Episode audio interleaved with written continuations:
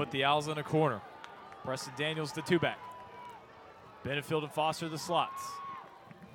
Murphy under center.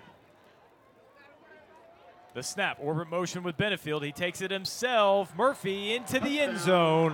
Touchdown, Kennesaw State.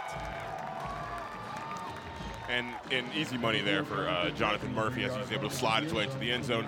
Put up another six points for this Kennesaw State Owls offense. But now the question is needs to be raised: What do we do next? Because not only do you need the ball back, you need the ball back with an additional seven points to be in this thing.